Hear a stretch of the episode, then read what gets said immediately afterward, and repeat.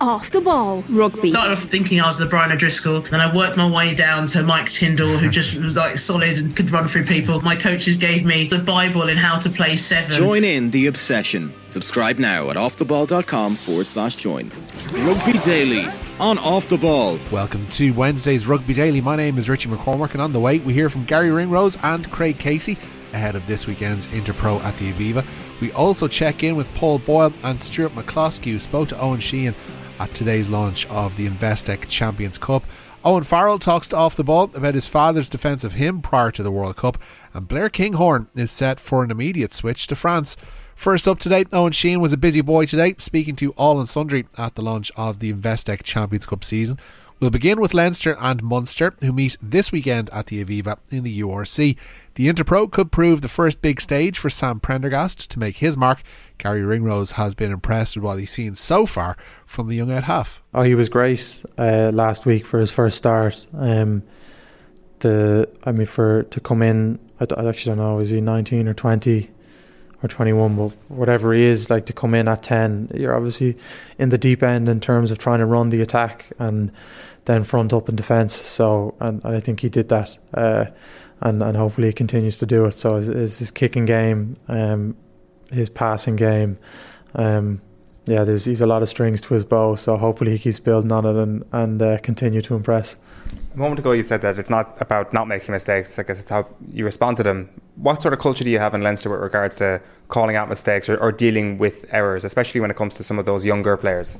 Um, I think it's relevant to everyone, uh, young or old, or experienced or inexperienced. We're always trying to work on like that, the kind of trying to be present in, in the moment. And um, I think in the nature of, I was going to say big games, but any games, there's going to be mistakes and errors, and um, it's it's if you make a mistake, not letting it uh, weigh you down, that you stay focused and stay on task. And equally, if someone else makes a mistake, that it, it doesn't derail the team. Um, so I mean, I mean, big games are defined on such small margins. So it's to all you can do at the end of the day is be in control of, of what's happening in front of you at any given one given moment. Um, that's the most important thing. So it's about all of us trying to get as close to that as possible. Uh, but it's always a work on. It's always a challenge, you know.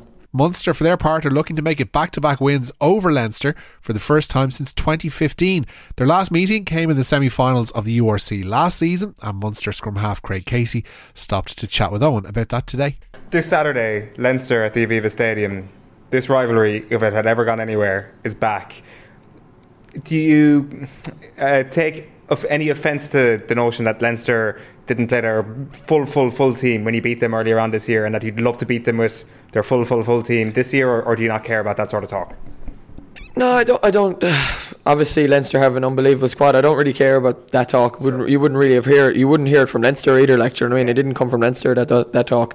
But I think Leinster trust anyone that they put out in the field, and, and rightly so. They have an unbelievable squad of players. So you can't really say it's an A, B, C squad that they put out. I think anyone that comes puts on a Leinster jersey, especially in the semi final, is going out there to win and doing everything they can to win. Obviously, they were missing a few top class players that day as well. Uh, they went on to play in the Champions Cup the week after, but look, it's an exciting challenge to go up to Leinster, and uh, it, they'll probably have a, a, per se full full squad. Uh, out, so uh, it'll be a challenge we're looking forward to, and hopefully put down a, a marker against them as well You spoke a moment ago about that one penalty miss having a significant, uh, being a significant memory for you. It's, it is amazing how one moment can take confidence away, give confidence back. It's a bit of a clunky link here, but to Jack Crowley that afternoon in, in the Aviva Stadium uh, and the, the, the big drop goal. From knowing him so well, was that a moment that gave him a bit of a rocket of confidence, or, or is he he's already already like that? Is he? Um, yeah, he's like that. Uh, he's he's confident in what he, he brings um, what he brings to an environment and stuff like that. I think as well he's he's quite confident in that matter. But of course, that would give any player uh, a bit of confidence steering home uh, a Munster side in a, in a huge game against a, a big Leinster side in the Aviva Stadium. It, it, proves to yourself that you're a big game player. You've got those big game balls per se, and and he definitely showed him that day. And I think you only saw it in the the final of the URC as well. He he played a very good game in that game and kind of steered us home well. Bar his yellow card, obviously, that I had to get a bit of a dig in. but um, like he, he played a massive role in the, the South Africa win over the World Cup as well. So I think it definitely probably gave him the confidence that he's a big game player and not that he needed much, but it really gives him that sense of purpose. I think now driving us on. Also at the Tottenham Hotspur Stadium today was Ulster centre Stuart McCloskey with a young baby in the house. He's had plenty of distractions post World Cup disappointment. Eoin asked him what motivates him now as a player. Uh, winning something. Yeah, um, yeah it's not a great, yeah, not a great deal more. Yeah, I'm not really turning up just to clock in. Like I kind of, I'd love to do something, and I'd love to do it with Ulster as well. I've been here so long. It's probably, I think it's my tenth or eleventh full year. So. Um, I'd be disappointed if I retire in four or five years or four years probably. And well, that's with Ulster or not. I have one thing. Does that get spoken about in camp? Do you make a target at the start of the year that we want to visualise the URC trophy or we want to visualise the, the Investec Champions Cup? I think every team does really, don't they? If you have any sort of aspirations as a team, but um, I think our thing was consistently competing, making sure we're always close enough and making sure we always get there. All like get close enough to getting there all the time. Sometimes you win, sometimes you lose, but you have to be there at the end of the day. And um, like, yeah, we we want to win, but we have to get there first. There's a lot, a lot, a lot on the way to do first. And Connacht back row Paul Boyle has held the impact of Pete Wilkins at the province. He stepped out from the shadow of Andy Friend and led the Western Province to four wins from their first five games of the new season. The rest of the squad are preparing for a meeting with the Bulls this weekend, and Boyle told Eoin that Wilkins is the key driver to their bright start to the campaign. Pete is an unbelievable coach, and I think the first five games have, have of this season have shown that where he is the man in charge. Last year, yes, he was more or less the man in charge, but Friendly was still there looking over his shoulder a, a, a, small bit. So he's had full freedom this year, and I think the results early on have proven kind of what we think of him as players. He's a top class coach. He's the best coach I've ever seen, I, nearly the best person I've ever seen for presenting to a group.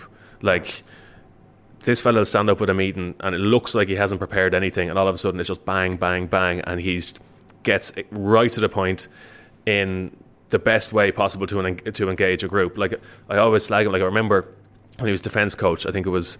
I think it was my first year, so it was five or six years ago, and he was defense coach. And he, I remember he said, "R twenty two uh, is like the wall in Game of Thrones," and use all these gimmicky stuff. But like to say a defense meeting against whatever team it was five years ago, and that still sticks with me about not getting over the wall and the White Walkers and everything. And I'm sitting there like, but he's just whoever has media trained him is just or taught him presenting skills is just unbelievable because I've never seen a coach or a person present as well as he does. Really? And then obviously he he'd be great to have on your show. Yeah, he um, sounds like it. yeah, he but he's so technically good. Like the small details, the ins and outs of his coaching are outstanding.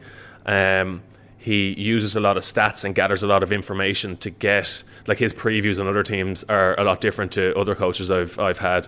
He goes into such depth on other teams and where their potential weaknesses are and where their their strengths are. Um, stuff that from just watching it, and I watch a lot of rugby, from just watching it, I wouldn't even see.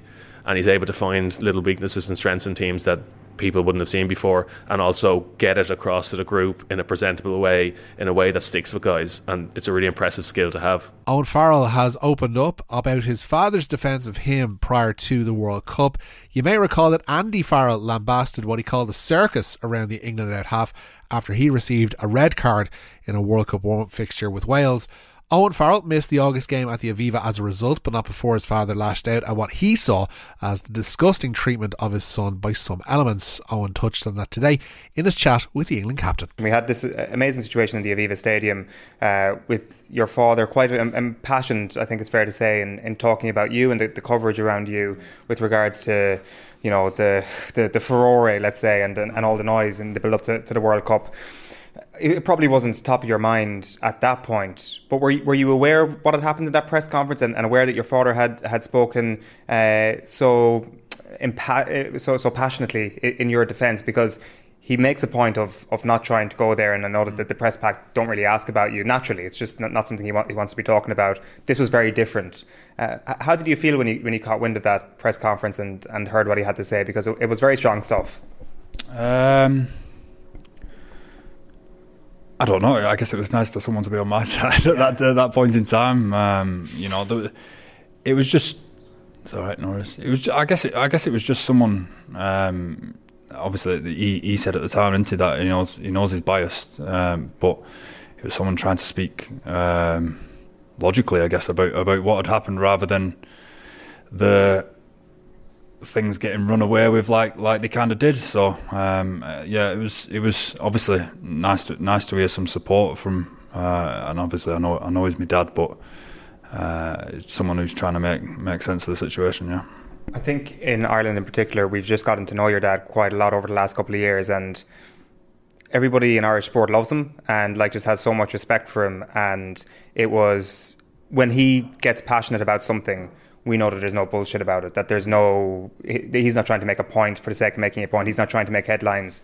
He will only ever speak that passionately if he really believes it. So I think it was less bias and actually more, you know, this is a, something I'm very informed on, obviously, and something I feel very deeply about. I think a lot of people probably would have been affected by what they heard heard there. So I, I do wonder if, if, if things changed. Did, did you find the mood around the story changed after that?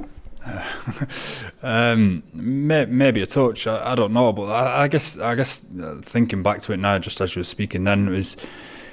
I guess he just tried to attach the, the human side to it, um, which which uh, doesn't doesn't come on too many people's uh, too many people who speak out anyways radar yeah. um, and I know I know he talked about there was there was bits that, that didn't all come out um, that he talked about asking asking people who who's at home in our family asking my mum and asking my wife about about what they thought of it like it's so yeah and seeing and seeing what effect it has on people because it's not it's not just it's not just the person the person that you're you're um, talking about, I guess. So I guess it was nice for, as I said, someone to speak fairly logically about about the human side of what was going on.